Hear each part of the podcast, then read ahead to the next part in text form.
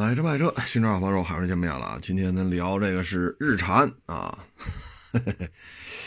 哎呦，我都忘了这这品牌没说吗？好家伙，这脑袋确实不好使了啊！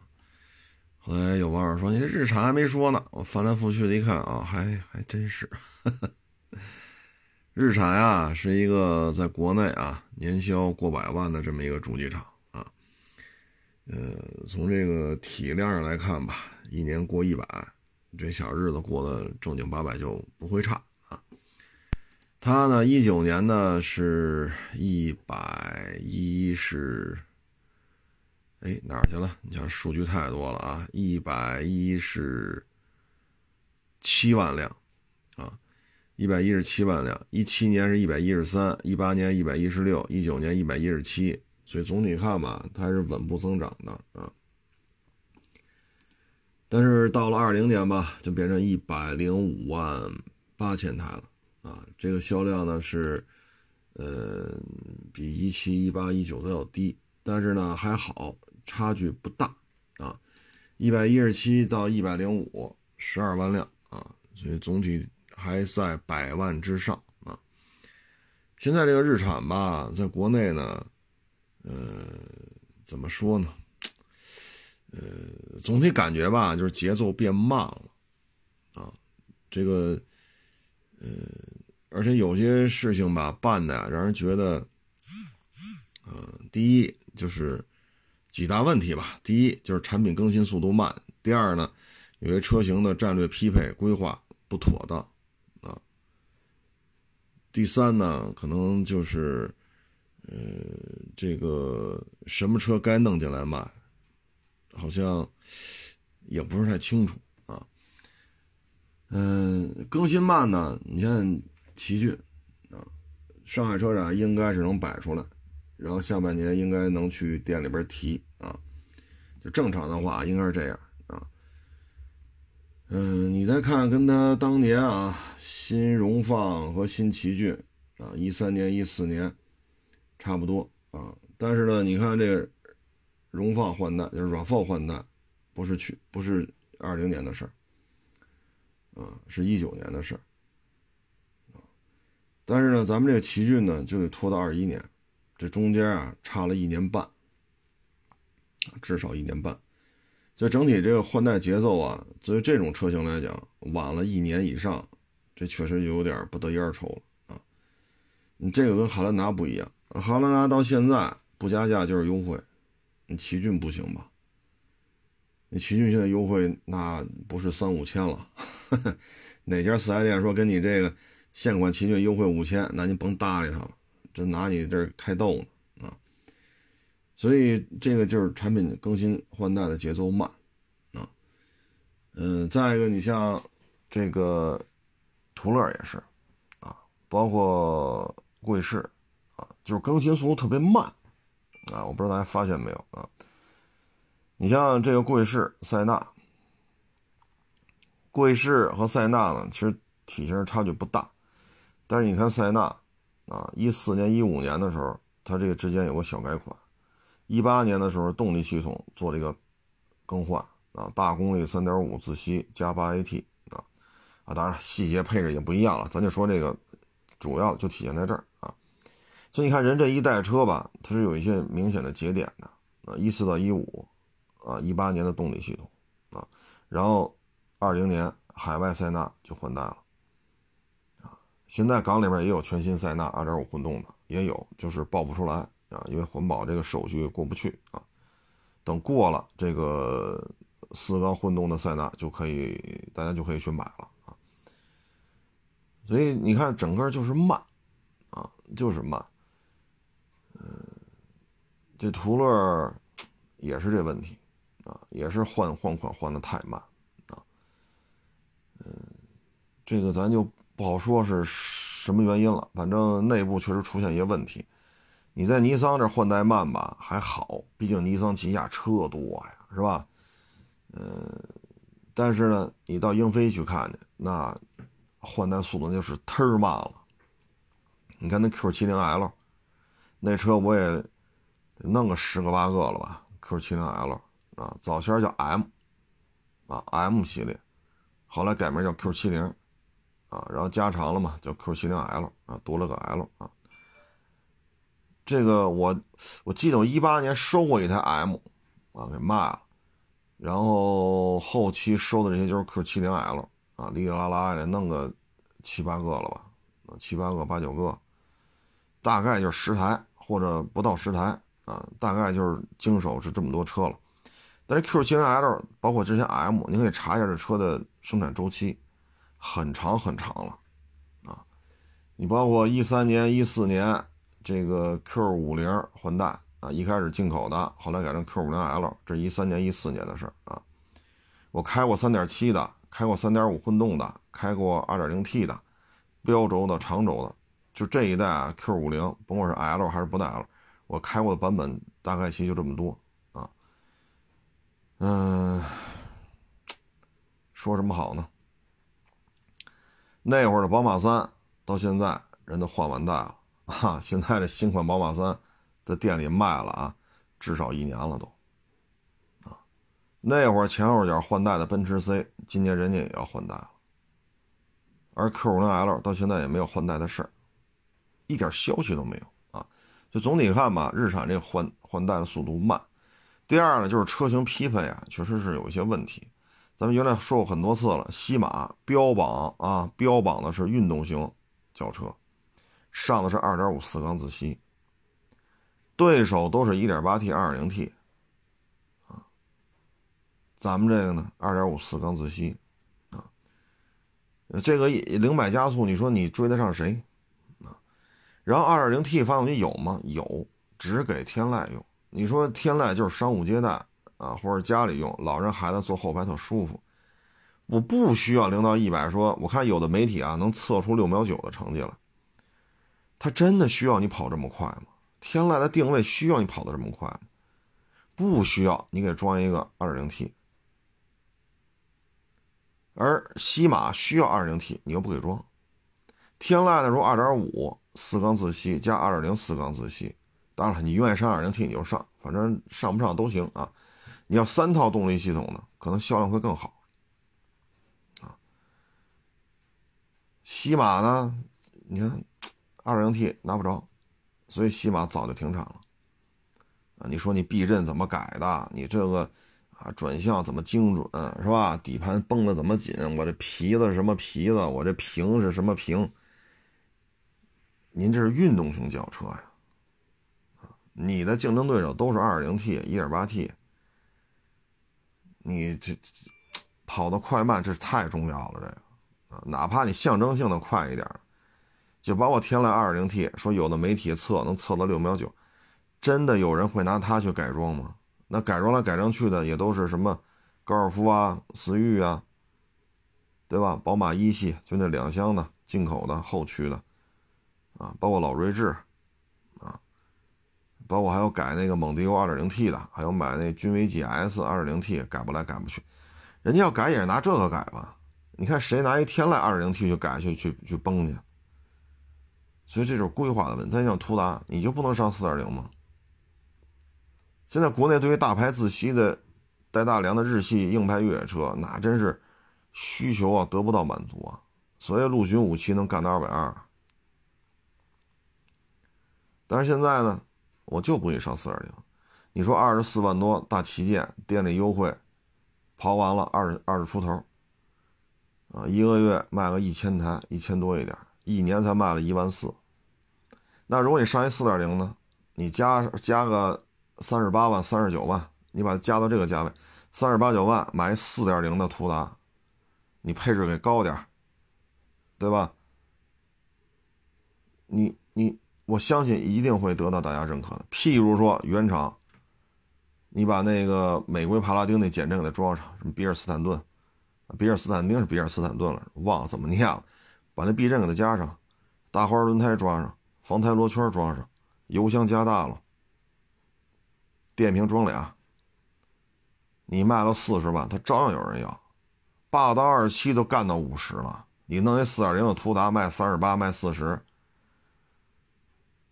对吗？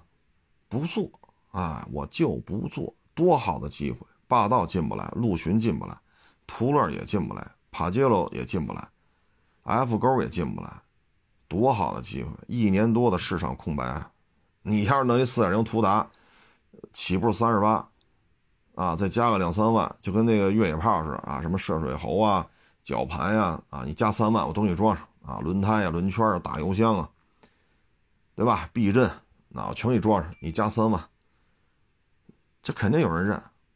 你看越野炮，你还看不出来吗？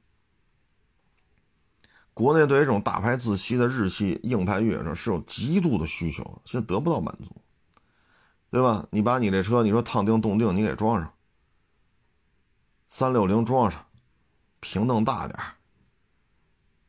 这事不就你说不做啊？包括这贵士也是，日产旗下 MPV 不是说就贵士这一个，就看这奥德赛、艾力绅，就看这 G 二八。自己就弄一贵士，明知道贵士卖不动，还跟这戳着。你有那么多 MPV，你换一个试试，不弄。宁肯自降身价二十万，原来贵士卖六十多，官宣降价二十万。哎呦我去，宁肯这么干，他也不引进他那么多 MPV 啊。所以他有些这种产品的搭配，包括哪些车型该弄进来，我感觉就是就看不明白了啊，看不明白了啊。你包括这四点零，你能不能做到国六？如果能做到，你把途你途乐不出过中规吗？虽然说也是中东版改的吧，那你弄个国六，他们弄不了，你弄，那不就发财了吗？你说你就五十五一辆，五十八一辆，我这国六啊，我这是国六啊，一句话就解决了，这就不贵了，是不是这道理？啊，但是就感觉东风日产这方面，呃，反正比较难，做的比较难啊。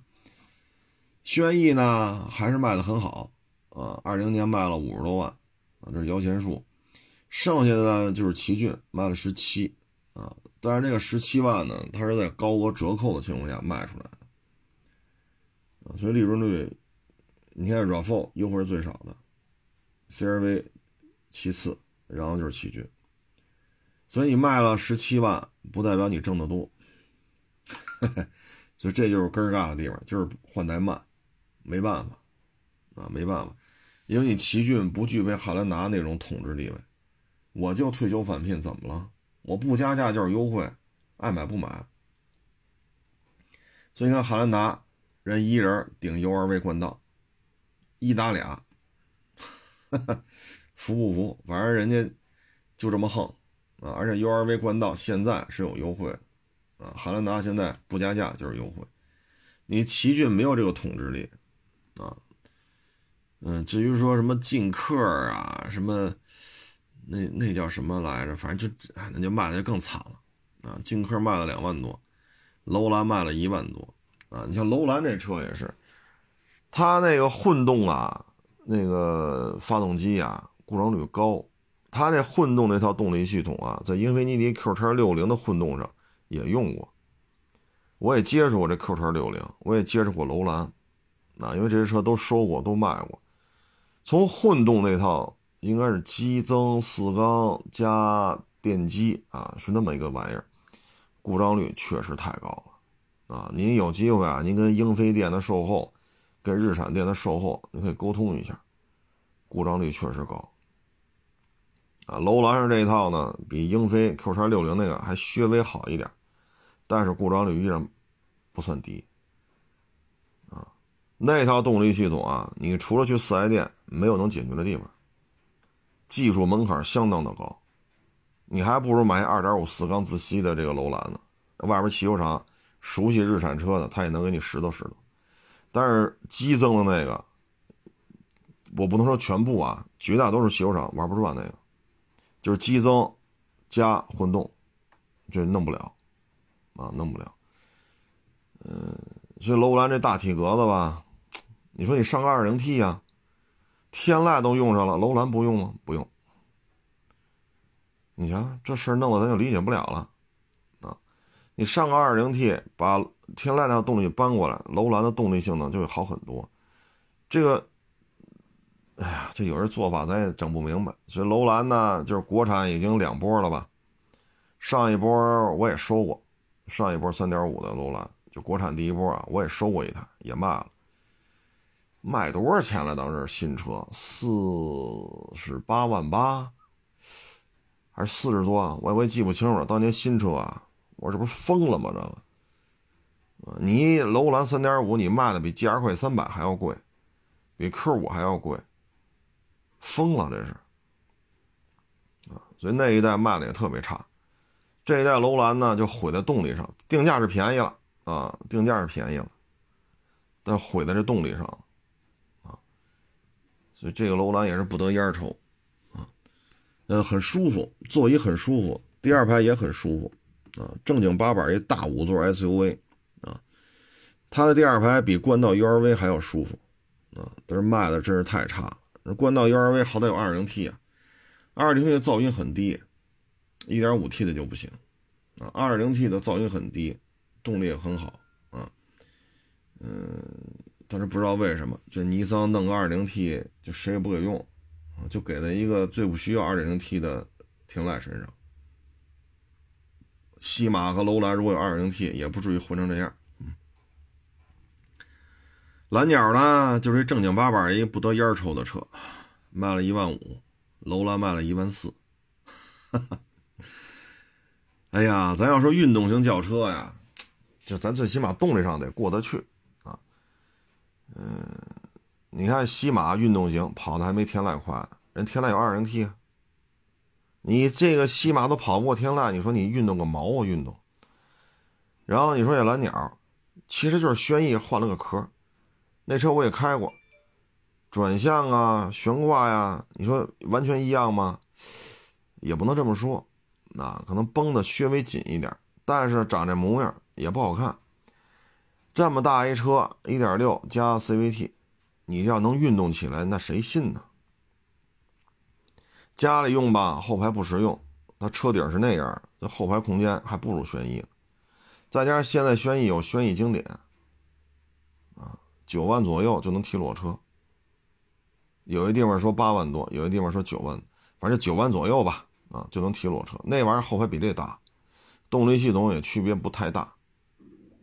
啊那你说家里用，你是买蓝鸟，你是买轩逸？你要真跑得快也行。你比如说，你要有类似于大众上有 1.4T，啊，那你装上也行。或者你类似于丰田，我有1.8那个混动，我把这1.8混动装上去，它也行。反正动力性能也也也也可以，啊，你是既没有 1.4T，你也没有1.8混动，那你这车，你说你又你又卖的又不便宜。这就是榨榨取啊这套车型的剩余价值的一个方法，但是做的相当不成功，它远不如经典轩逸做的成功啊。所以这车就是存在就是胜利。嗯，你这么看吧，它也没什么车了，天籁卖了十二，平均下来十二万一，一个月卖一万零零一点点啊，这个销量真的是太低了。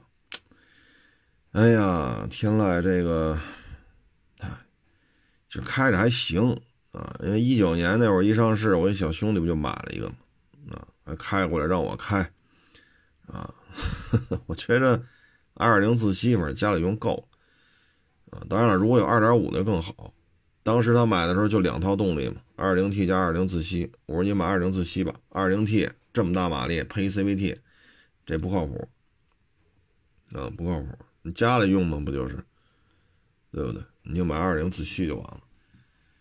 嗯，其他的啊，对，骐达，骐达还卖了六万台呢，啊，所以你说市场里边对于骐达还是有需求的，啊，骐达是一老战士了，一一年吧，好像是，好像是啊，一一年就长这模样了，一直到今儿改不来改不去，也不换代，哎，这前两天又出一二零款吧。二零款是二一款来，啊，这车吧，反正就是家里用，我觉得要比飞度啊、致炫啊，我觉得这车比这些飞度、致炫都要实用。为什么呢？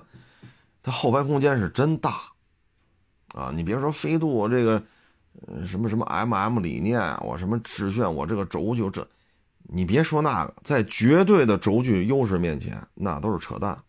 你做完骐达，你就发现这是真宽敞啊，它不需要压榨什么，呃，什么这个那个不需要啊，就是轴距长，身大力不亏啊。所以我觉得有些时候你要是买高配飞度或者买来福啊，你就可以看看骐达了。那骐达优惠也不老少，一万有一万五的，有些地儿优惠一万七啊。反正一万来块钱是肯定没问题啊！有的网友说我们都优惠两万，这个 这您自己核实啊，这我可不清楚能不能到两万啊。你们四 S 店真给优惠两万，那就弄了啊。他这个十一万三千九，十一万三千九给你优惠个一万五，合着九万多，对吧？十一万三千九减一万五就是九万多，九万多的话，你要买高配飞度或者买来福，其实买骐达也可以。啊，因为油耗也不高，但是车是真大，座椅要厚实的多。而且这骐达可不像飞度低配似的，好家伙，备胎都不装，钥匙就一把，后风挡雨圈、雨刷器都不这骐达可可没这么干。哈哈，所以你要是九万来块钱都是提裸车的话，就你买一骐达，我个人认为啊，性价比还是比较高。嗯，至于东风日产的问题嘛，我觉得就是这 CVT 变速箱啊。呃，CVT 变速箱它是捷克式，呃，它用的不是爱信，啊啊，捷克特啊，用的是捷克特，嗯，反正这个变速箱就是爱出事儿，这是东风日产的一个通病吧，啊，所以骐达我觉得还是挺实用的，就是您注意啊，不要重载啊，不要不要满载爬坡啊，啊，然后变速箱油多换一换，去四 S 店换，也就这个了，没别的招啊。十一万三千九呢，这是低配啊，自动挡低配，优惠一万五的话就是九万大啊。说您那儿能优惠两万，那恭喜您了，那您这捞着了啊。我我可不敢保证啊，就是一万五应该问题不大啊。四个气囊，胎压胎压那个监控，ESP，有后雷达啊，自动启停，带天窗，铝轮，各位这就是铝轮了，哈哈。你看九万多的话，这就。这配置相当可以了啊！天窗、后雷达、自动启停、四气囊、遥控钥匙、四项啊双向调节、双向调节方向盘、多功能方向盘啊。呃，关键是后排啊，您可以有机会去后排坐坐去，那确实不一样啊，确实不一样。呃，除了变速箱之外吧，这车反正就就咱要是一个买菜车的角度来看吧，我觉得没问题。还说这也不行，肉啊，这跑的不快，后悬挂呀，这那，这就是买菜车，啊，你要想纵行驰骋，要我说啊，你买那 1.4T 的高七，哎呦，买不着了，没有了，那你就等优惠大了，你买 1.4T 的高八去，那个比它擅长奔跑啊，这个1.6 CVT 这么长的轴距，这就是一买菜车，你说后悬挂不灵光。啊，你说这这个那 CVT 这这不适合急加速，不能穿插超越，那只能说你买错车了。你就看看高七或者高八那个适合啊。你像，我觉得咱就要从这代步车来讲，其他性价比很高了啊，所以它的销量还是可以的啊。基本上，它这二零二一款骐达上市以来吧，呃，基本上销量还都可以。嗯，做到五千多、六千，五千多、六千，说人消费者呀，还是图一个实惠。您说呢？啊，咱们聊的这都是纯粹居家过日子的车，咱别说牌面为什么不插一奔驰标？咱不聊那问题啊。嗯，保养也不贵啊，所以你要是说三厢呢，轩逸是一个家里用的不错的一个车啊，骐达呢也是家里用。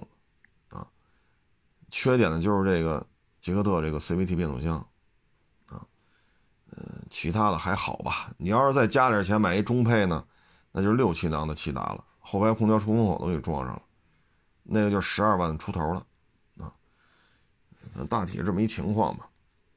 今年的战略车型呢，就是奇骏，啊，但是呢，现在得到的消息不太乐观，就是奇骏呢用的是三缸机，啊，这个。哎呀，我觉得日产这可能 有点儿现在店里边啊，卡罗拉雷凌1.5三缸自吸也铺货了，但实际上店里边的销售占比啊，我所了解的啊，这个1.5三缸机的销售占比啊，可能连十分之一都不到。大家还是买 1.2T 或者买1.8混动，大家不认可这三缸1.5啊，所以。当然，现在还得还得看产能爬升吧，因为一一点二 T 在店里还能买着，等一点二 T 彻底停了再看吧。一点五三缸是不是也会出现一些不认可的这种现象啊？这现在有待观察。但是现在是非常不好卖一点五三缸的。那你奇骏呢？你看卡罗拉雷凌啊，人家好歹有一点二 T，这是四缸的吧？有一点八混动，这也是四缸的吧？然后有一个一点五三缸。好歹人家三套动力系统，你可以自己选。可是奇骏现在我们得到了就是一点五三缸，这个确实有点就有点又像当年的西马了啊。这个咱不好说，反正奇骏是今年的希望车型吧，能不能稳定在一百万辆以上，甚至于恢复到一百一十万以上，这就看奇骏的增量了。但是目前看，要三缸机，这确实。CRV 一点五，人家不是三缸；RAV4 人家不是三缸的，啊，奇骏这确实玩的有点过了，啊，嗯，会不会又又成为西马那样呢？这不好说，走一步说一步吧。今天呢，北京下雨啊，居然还一网友说过来把他那君越卖给我，然后我跟他的沟通吧。又让我们这个同行数了一顿啊！这网友啊，跟我一个姓，都姓宋啊。然后呢，他要是一个最后一批老君越，不是现款啊，最后一批老君越啊，呃，一六的吧，好像好像是一六的啊。我说行，那你开过来看看吧。然后他给我发一导航，他说两个半小时，两个半小时以后我就到了啊。给我发一导航，我一看，好家伙！是在天津，还得往南一点啊。我一看，我说那你别来了啊。我说你说你要卖多少钱吧？啊，一六年的老君越二点四，十几万公里。我说你打算卖多少钱吧？差太多你就别来了，因为你开的我这儿导航上显示就两个半小时，但是进行检查站进行检查站这时间不好说了。我这一来一回就说不堵车啊。没有核酸证明这事儿，一来一回五个小时，高速费油钱。我说您啊，要卖多少钱？他说卖九万。我说你报一下您的车况吧。他一说十几万公里了，是二点四的，后边追过尾。我说这么着，追尾啊不严重的情况下，就你这么大公里数啊，能过八万，九万弄不了。啊，你要是追尾呢，我们只能现场看了，因为你也说不清楚。撞成什么样？怎么修的？因为只负责开嘛，修什么的不太懂。我说你要是撞的太厉害了，切割呀什么这那，那就往下掉，不是掉几千了啊？我说你要九万，我们能给到八万往上啊？一六年的二点四嘛，老君越上一代的，不是现款，十几万公里啊？我说也就是能过八万。我说您啊，琢磨琢磨，你要觉得行，你就来回跑一趟，五个小时，就是进京检查站不堵车的情况下。后来说那行，你差几千块钱就不卖了啊。后来我们的同行说你不能这么跟他聊啊，他都把导航都勾画说你让他来呗，又他妈不花咱的钱，你让人家跑来回五个钟头是他的事儿。到时一看不行，给不了九万，不就完了吗？自己都说撞过。嗨，我说咱这我呀确实不擅长交际啊，咱确实不擅长交际啊。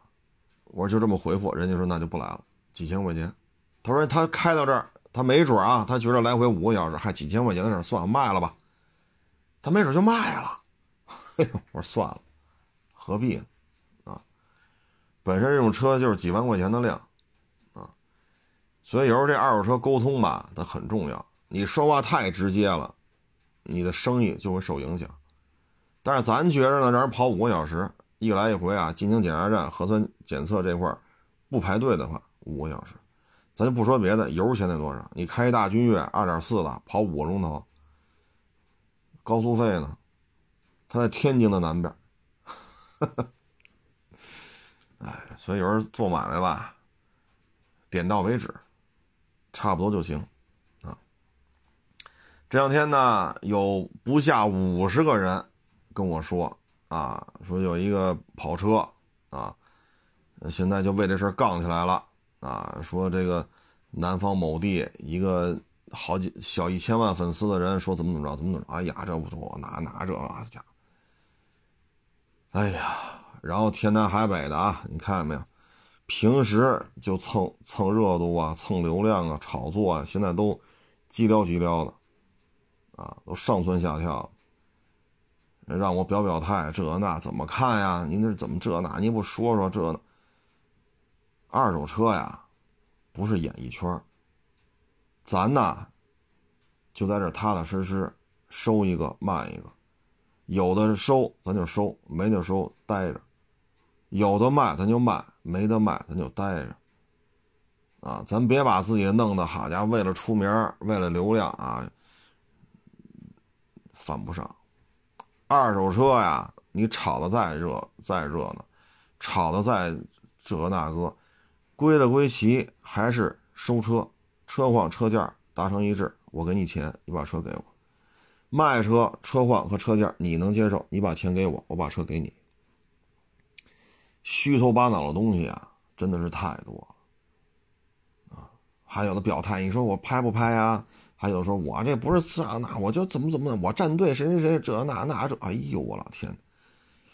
哎，就发给我的各种链接啊，我一看，二手车圈子里不下十、十一，就十一二个人吧，就有点粉丝量了，都在啊这那那，踏踏实实啊，把车验好。啊咱们这个就是一个辛苦活啊，利润呢逐年在降低，成本呢逐年在增加，流量来流量去，验车不灵也是扯淡，踏踏实实把自己这点买卖啊弄安上了，别出事儿就行了啊，哎，有的跑到那儿我要跟他当面对质，好，家伙一看好几个去那当面跟人对质，这那。你说，咱就这么说啊，这事儿要不是一个好几百万粉丝的跟一个好几百万粉丝的这么吵吵，你们去吗？天天都在收车，天天都是找我，这时候我要卖，那时候就包括刚才说这君越，我没让人来，这是事实，因为我觉得来回五个小时，别人来，价差太多，你别跑了，于心不忍，对吧？人说了是我粉丝。我认为人是网友，咱就别这么折腾了啊。嗯，没有这几百万对几百万的，你们还去蹭这个热度吗？咱们是做买卖呀，还是流量小鲜肉啊？二手车的行业是需要这种流量运作，还是踏踏实这辆车？我就要低收高卖，我一辆车吃点差价，哪个是二手车的基础？我认为还是检测技术的不断的更新，不断的发展。我认为是二手车车况检测越来越专业，越来越全面。我认为是车整个交易让消费者觉得越来越放心，都去蹭这个热度。你们是表演戏的呀，还是干嘛的？要没有这几百万对几百万粉丝搁这抢，你会去吗？需要申冤的，需要受了委屈的消费者多了，怎么就你们都去去这儿吵吵去？所以有时候我就觉得，哎，这风气呀，这就是社会风气。然后呢，就平时就好炒作的这几个还。还一块商量了这那那这，哎呀，我老天，你说拍不拍？你说怎么发？哎呦，我老天，我一看，哎，我也不知道中国二手车的发展呀需要什么。但是我认为，踏踏实实的验好车，能聊下价的咱就收，啊，加点钱咱就卖，就行了。啊，天天的思路啊，就在怎么蹭粉，天天在那蹭粉。咱就这么说，你弄一个亿的粉丝，啊，您这车一天能卖一百台，这车有一台出事儿，是不是就够你恶心的？然后咱能不能就是，就二手车的根本的一这个基础根本的任务是什么呀？验车呀。所以我觉得，这是社会风气呀。唉，原来啊，有人写过这篇文章，叫《互联网的伪善良》。互联网的伪善良。啊，你包括那拉面哥，三块钱一碗，现在每天几百个主播在那在那做直播啊。打赏啊，这个呀那个，真正说苦哈哈挣着微薄的利润，十几年不涨价的人有几个？就这一个。你们通过消费他所谓的宣传正义、宣传正能量，然后直播间打赏这个那个，你们通过做做这个直播，给这拉面哥做直播，你们做一天直播就能挣到几百、几千。你做了十天，你就做了。几千几万的收入，你所谓的弘扬正能量、宣传正能量，那拉面哥呢？拉面哥现在真是说老百姓去排排队吃他一碗面都挤不进去了，这就是互联网上的伪善良啊！这就是伪善良，包括一九年吧，啊三幺五，我去港里边。平行进口车嘛，牵扯到我了，咱单挑，对吧？我不管你来多少人，我就来你这总部，我不管你这多少个伙计，十几口子、二十几口子，我就跟你单挑。啊，你说拿什么色的，怎么玩，上什么色，什么色的我都给你接着，今儿咱就死扛扛到底。我去的目的是什么？我去的目的是解决这个纠纷，你们家欺人太甚了。解决了吗？解决了，客客气气的解决了，没打我，没骂我，好嘞，这事儿就此了断，就完了，就完了。这是真正的经济纠纷的一个处理方式。你们他妈欺负人、骗人没完没了了，把这解决了就完了。这怎么着？咱也全程直播。好家伙，去之前先直播，去的过程中还直播，到那还直播啊。好家伙，咱咱还卖车吗？咱直播打赏就完了呗，不就这点意思吗？还能不能心平气和的去看一下这事情的本来面目？该验车验车，该收车收车。啊，这个流量经济啊，二手车的发展，需要的是什么？大家都可以想一想。我给你再举个例子，啊，这是昨天吧，在网上，哎呀，也是一个非常让人怎么说呢，都没法形容啊。说的是什么呢？说的就是二手车电商集团，呃，二手车电商平台基本上全军覆没，啊。然后呢，这个全军覆没到什么程度呢？我就不说名字了啊。二零二零年下半年，啊，其中一个二手电商平台呢，作价人民币八九千块钱吧，不到一万块钱，就一千多美金嘛，啊，作价出售了，所有的创始团队的这些创始人全部退出，啊，这个就完蛋了啊。另外一个呢，上市了，啊，说是美股上美股了吧。美国股市去圈钱去了啊，然后呢，也完蛋了，啊，完蛋到什么程度呢？上市的时候市值二十七亿美金，现在呢市值三亿多美金，啊，大量的裁员闭店，裁员闭店，啊，然后抛售这个业务，抛售那个业务，啊，这个金融业务拍卖了，就拍卖业务也拍卖了，啊，然后能但凡还有点利润的，有点残余价值，全都卖了换钱。现在这个呢，在美股也面临着退市，啊，你不退市也无所谓，垃圾股，啊，然后还剩下一个呢，也是大规模的裁员闭店，啊，闭店关缩减，啊，差不多已经三分之二了，就是您的买卖已经，比如你有一百家店，现在你关停并转六七十家。这是剩下一家电商平台，那您说您这买卖是好是不好啊？在他们当初呢，将近十年的发展周期吧，不到十年啊，在这个发展周期当中呢，流量是至关重要啊，包括什么，那是中国好声音吧，啊，还有什么来着？反正请各个明星代言，铺天盖地的广告啊。啊，这个请什么孙红雷，那个请王宝强，这个请黄渤，那个请谁谁谁，啊，铺天盖地的砸钱，要的就是流量。当然了，这个流量是百亿级别的，啊，你融资也好，你的宣传费用也好，呃，几十亿美金、几十亿美金的造，将近十年的时间。当然了，也加上疫情的原因啊，加速了他们的衰落。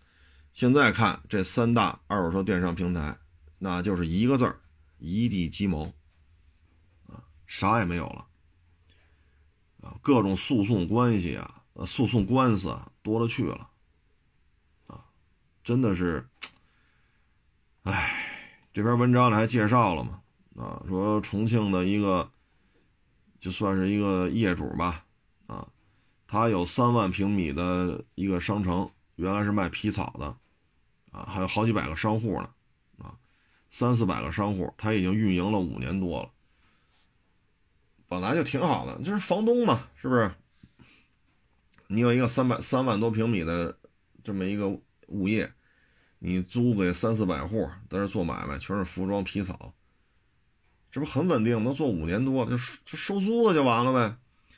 结果这电商平台来了，啊。把这三百多家全部清退，清退的话，人交了钱了呀，你让人滚蛋，你得给人赔偿金呢。剩余的租金退给人家，还得给人赔偿金啊。啊，结果呢，干了一年还行啊，租金照常给了，接下来就给不了了啊。然后呢，现在损失的是几千万，而这个电商平台说了，你要要就八百万，不要也拉倒。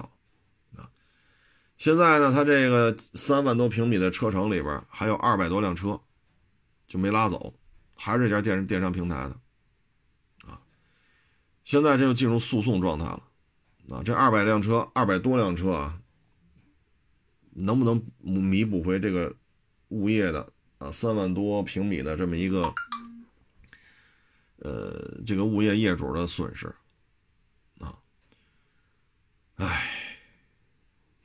现在呢，就是上法院嘛，要求赔偿金额是一千六百万。这电商平台呢说给八百，啊，现在讲话这这个这个电商平台已经快完蛋了。如果他要真破产崩盘了，八百万也拿不回来了。而对于他来讲，这个商城已经空置一年以上了，你再把那个三百多商户找回来，那可就费了劲了。轰的时候，行，拿钱砸呗，拿钱砸，给人砸跑了。哎，这就是流量，这就是流量啊！大量的网上宣传，然后呢，线上流量导入线下，全国各地开店，然后导过来之后，就增加你到店量，然后成交量，然后赚钱！是寄售也好，是是是是自己收过来也好，批零就是。进价出价的差价也好，然后就盈利呗。啊，一开始呢都是一样的模式，就拍照片的，拍完照片发网上，按照照片来选，啊，买家收几个点。后来呢不够，挣不着钱，买家卖家都收钱。那这样的话，人就觉得太贵了，你要收十几个点啊，您挣这钱比车商挣的都多了。你这么一加的话，这车价太高了。那后来干脆我自己弄线下店吧，啊，是直营店，是严选店，是是是是是什么什么什么店。但是呢，这店你想想啊，谁干二手车开三万平米的店啊？一年房租就一千多万，你这个成本太高了。三万平米，八百辆车，那你手里的伙计啊，得二三百人了。就就这一个商城里边，这八百辆车，你没二三百人，你玩不转了。管手续的八百辆车，管手续的就得一二十口子跟这管。啊，你没有十几个人，你你这手续都管不清楚。为什么呀？八百辆车，八百个大绿本，正常情况下不少于一千六百把钥匙，八百个交强险，八百辆车没卖出去，他每一年三百六十五天嘛，你每天都要需要验车到期，需要去验车的，每天都有。刨去六日车管所、检测厂不营业，时间就二百多天，八百辆车二百多天，每天三到四辆车需要验车。三到四辆车验，这需要三到四个伙计把车开出去，对吧？交强险到期，八百辆车三百六十五天，每天两辆车交强险到期，没到期之前你卖出去了，OK，到期了没卖出去，交强险续不去？啊，你想，你就管这点事儿，十好几口子，擦车的呢？八百辆车擦车，你得雇多少人擦去？就北京有几个洗车行说，我一天能洗八百辆？有几个？一天洗个百八十辆就相当不错了，你还洗八百辆？一天洗一百辆，八天洗洗一个轮回，你就八天一轮就洗吧，没完没了了。为什么呀？八天就一层土，室内也是这样。电钱呢？三万平米的一个商厦，这车你不开灯吗？三万平米的写字楼，开灯照明全开了，电钱得多少？就这个，你没二二百来人，你玩得转吗？收车呢，卖车八百人，你说来海沃士车，你背一下，八百辆车都多少钱？我背不下来，我背不下来。那你八百辆车就得分区域了，啊，你得雇多少人？租金就一千六。二百个伙计，这个费用就没法弄了。这买卖不是这么做的。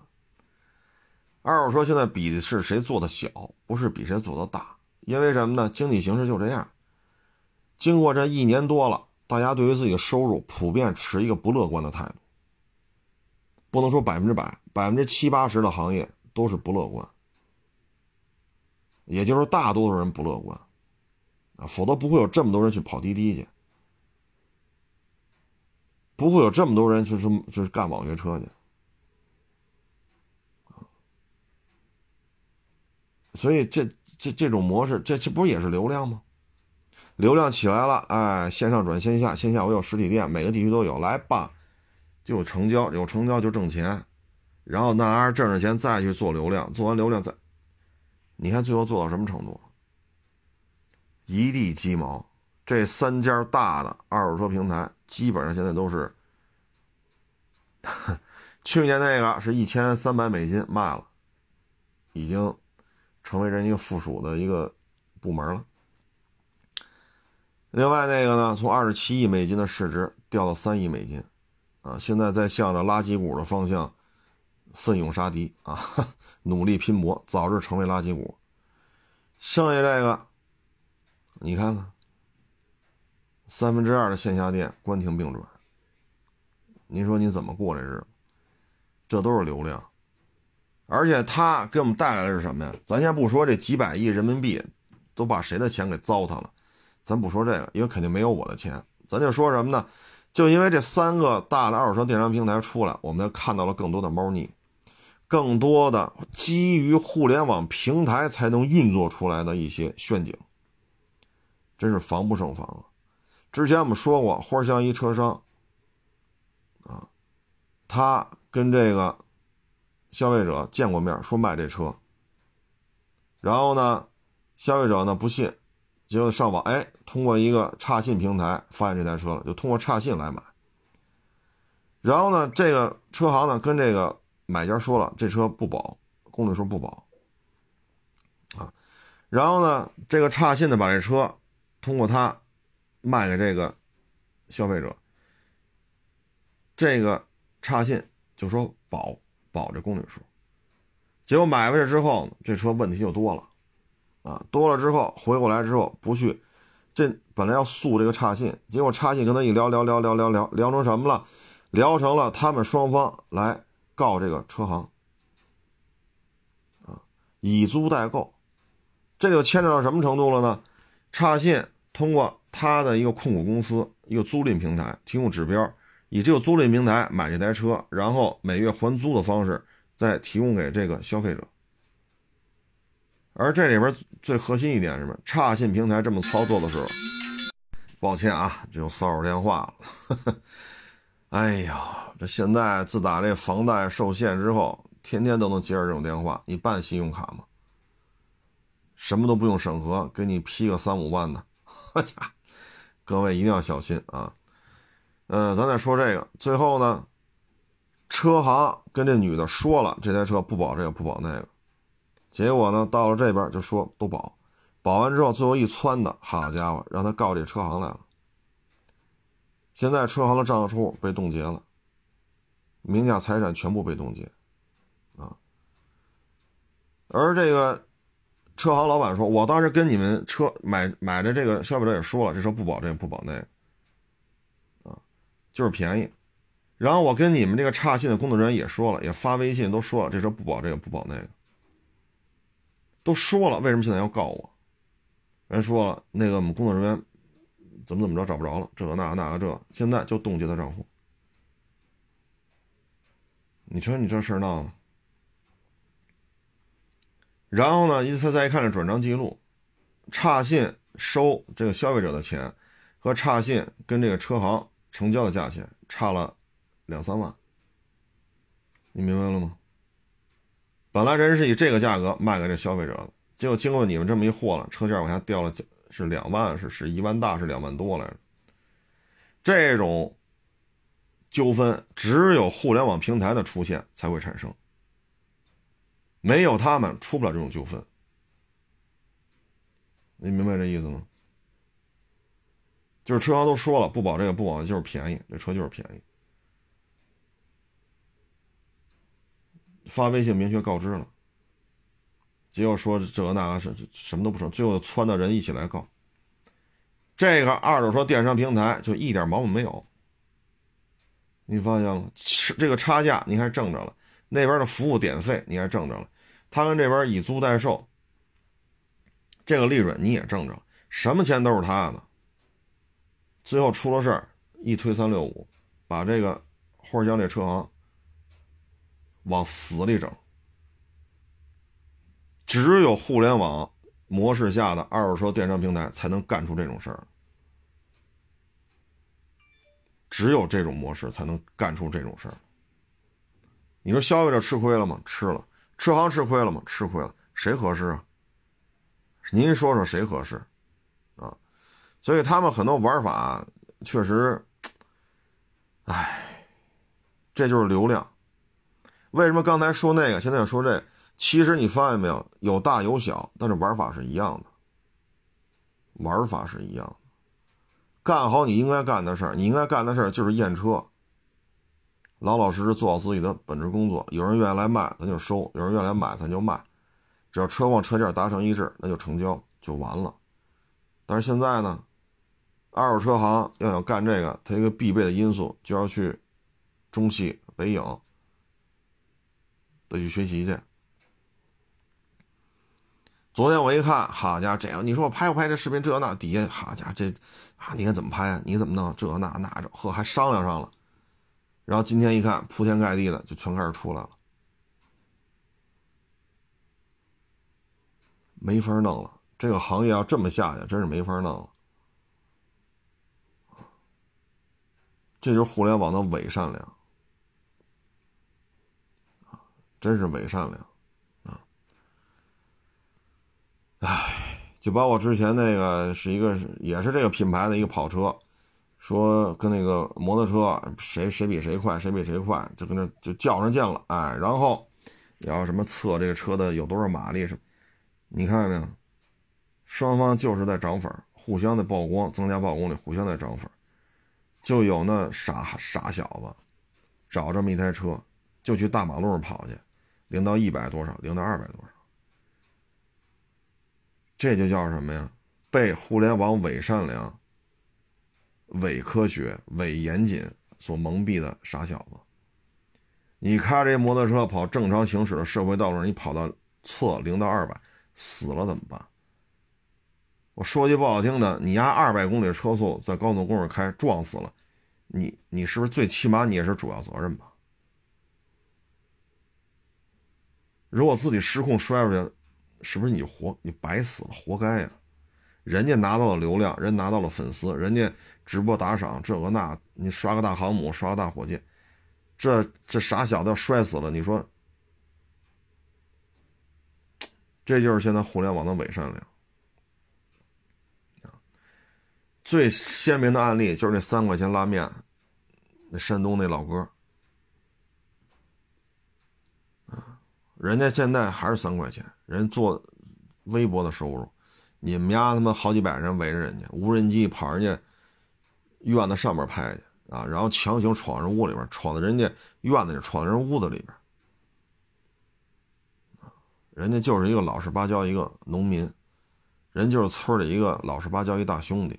人家觉得三块钱一碗，我还能挣个三五毛钱就行了。街里街坊的，能够娶上媳妇儿，能把孩子养大，就这么三块钱一碗就行。你说他有什么复杂的想法？那他妈这帮好几百人这那那，我跟你这么说啊，这但凡要跟车圈沾上，这帮做二手车这这这这啊，你看着吧，又得蹭去。当，有些问题说没有这几百万粉丝对几百万粉丝，你看还有人去关注。一旦这事儿说没流没有流量，就没人愿意做了。你包括我有时候看他们也是，我操！我说这你丫一天收八个车呀？你丫这车，你家这车行你店面才多大呀？怎么上个月找你卖车，这个月又来了？无非是发型、衣服又换了。二手车呀，本来就让人瞧不起。多一点实在，少来这点炒作呀、流量啊！哎呀，就什么是，哎，正经八百啊，说说这车啊，正经八百啊，验验车有时候我看这些，好家伙，就是我啊，我这个各种蹭热点、蹭话题、蹭热度。然后粉丝一多了，然后呢直播卖车啊，各位老铁，这一一块补漆是八万八，那两件补漆十五万五，这个那个那个这，哎呦我老天！哎，我就是想啊，我一五年做直播的时候卖车，好像比他说的还细致点。二一年了，对于车况的介绍还不如我们一五年做直播的时候说的详细。一五年时候是平台给我发工资签约的直播主持人，六年过去了，越弄越差，赤裸裸的流量至上。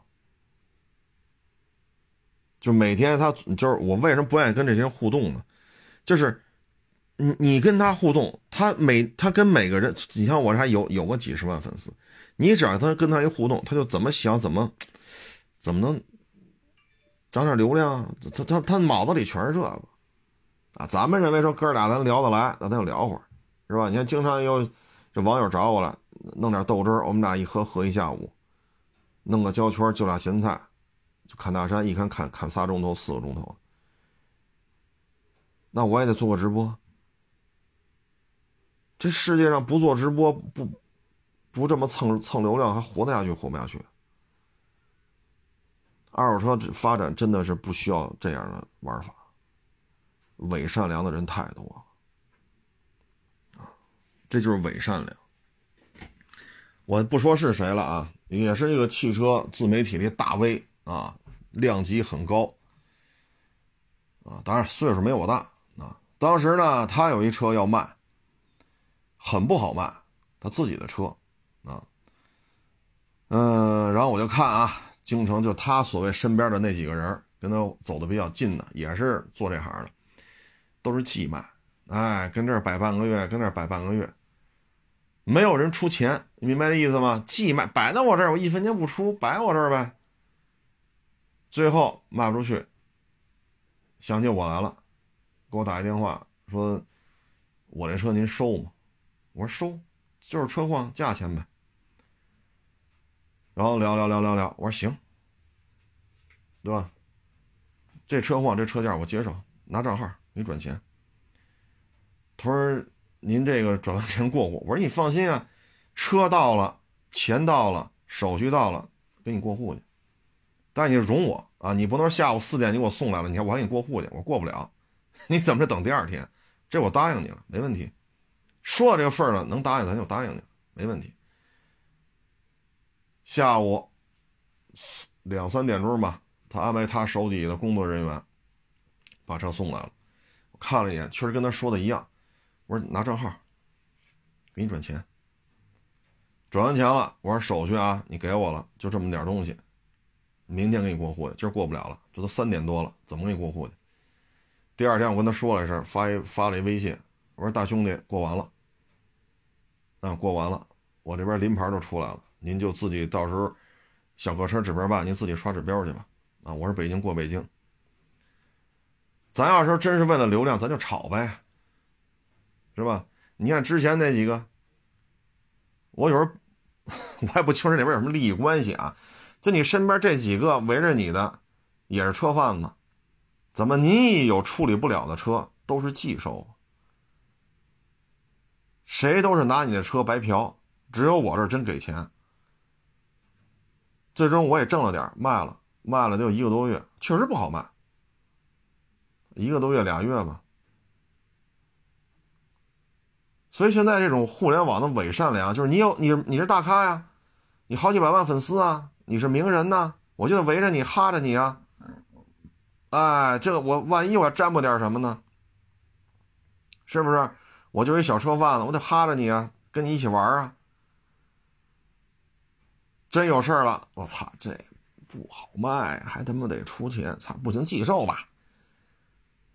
这儿摆半个月，那儿摆半个月，啊，一折腾折腾一两个月，这车也卖不出去。这是到我这儿来了，我是现结，啊，现结。所以你看吧，就现在这种时代吧，就这种，就是互联网 这种，它都是有目的的，这目的性太强。啊目的性太强。后来这大 V 啊，我们也没见过面啊，因为他比我小，年轻啊。有时候我就我 我说我有时候就好就琢磨，我说见不着面嘛，所以咱也没犯不上跟人说这事儿。就是，当然这事儿也过去得有两年了啊，过去两年了，咱才说这事儿啊，不不是不是最近的事儿，得有两年了。平时身边宗着你、哈着你的都是什么人？他的目的是什么？当你家有一特别难卖的这这么一这么一车，你想卖的时候，为什么都是白嫖啊？最后你找到我，只有我是给你现结呀。车到这儿了，看完了，拿账号，就是昨儿跟他聊那价钱，给你转，转完了明天给你过户，下午跟他说一声，临牌出来了，你自己刷指标去吧。几个工作日之后，指标就刷出来了。现在这人呐，人和人交往太复杂了。你咖位够不够啊？我跟你互动，我有什么好处啊？我能不能跟你互动，我这流量起来点啊？哎，我跟你互动，咱俩 是吧？怎么才能形成一个热点呢？哎，现在人和人之间啊，流量至上。二手车需要流量吗？需要。我需要吗？我也需要。咱别说自己不需要，需要。我海沃士车需要流量。但这个流量，我觉得弄成这样，我都是觉得这个行业的发展就就是这样的吗？就是不出名不行，没有流量不行，没有粉丝不行，那归了归去就是不会验车无所谓呗，不验车了，咱他妈就是 忽悠来忽悠去呗，直播打赏这个那个，去年就有这样的吗？后来还有投资人找我了，你看人家谁谁谁。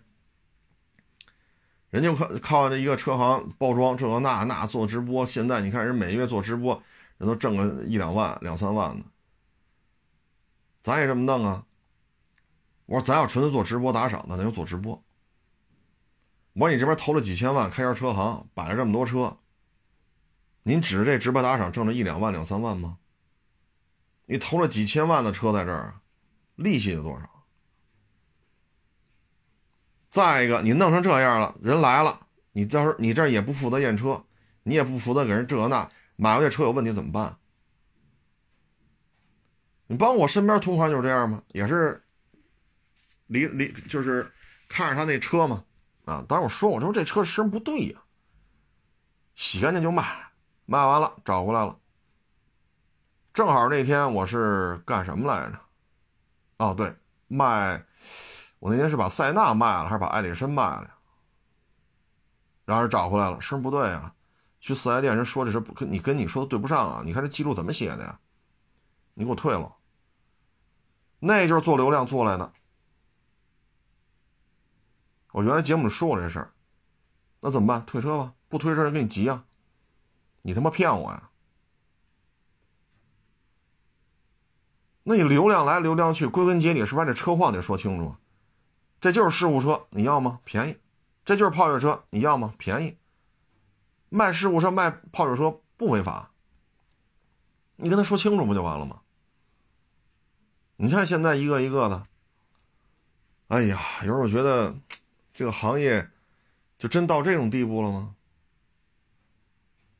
你看这三块钱的拉面哥，收入影响。收入严重受影响，生活都受影响。想你看揉这揉这面啊，这可是体力活一疙瘩面揉来揉去，一年能一天啊几百碗面，你揉多少面出来？人回家了也累了，话也说多了，身身体也累了，也四十岁的人了，人想洗洗躺会儿不行，好几百个人拿着手机对着他，你说怎么弄？人拉面哥说：“我这也没吃上饭呢。”我现在累了，我想吃点饭，吃饭都吃不了，好几十个手机围着你，你你动都动不了，都他妈好着呢。我这要宣传正能量，我要宣传咱山东老百姓的朴，扯淡，纯粹他妈扯淡。没人关注，你丫还去吗？你要真去，那那支教的你怎么不去啊？边远山区做支教，一做做一年，做两年，你怎么不去啊？所以有人觉得现在啊，就是互联网啊，这个混乱啊，往大了说就是刚才那三家，往小了说就这两天这个跑车的问题，这二手车这么下去，啊这以后啊不需要漆膜仪了，哥几个直接就北影、中戏报个表演培训班，咱就能干二手车了。像这两天还死了一个二十九岁的美食博主。猝死，唉，这个之前呢，我也特别就是，你看啊，说现在国家去年下半年开始吧，国家对浪费粮食这事儿严严严肃的一个管控，你像没有这个管控，像我一顿我能吃五十万馄饨，我这一顿能吃八十个包子，啊，我一顿能吃十五大猪蹄儿，然后你都跑这比来。比完还有还赌钱的啊！你吃八十个包子，我给你八千；你吃六十，我给你六千。吃不够多少，你得付我包子钱。这玩意儿，你说比来比去，你第一浪费不浪费粮食？谁他妈一顿吃十五个猪蹄儿？这猪蹄是好吃，我也喜欢啃去，我也啃不了十五个呀。浪费不浪费？第二，社会风气是什么呀？都他妈别上学了。别苦哈哈的说背英语单词了，别跟这做什么微积分、什么高阶导数了，咱别跟这琢磨着，咱就吃去吧，这他妈不简单吗？我操，我能吃八十个包子，给我八千，我一个月上班才挣六千，吃去。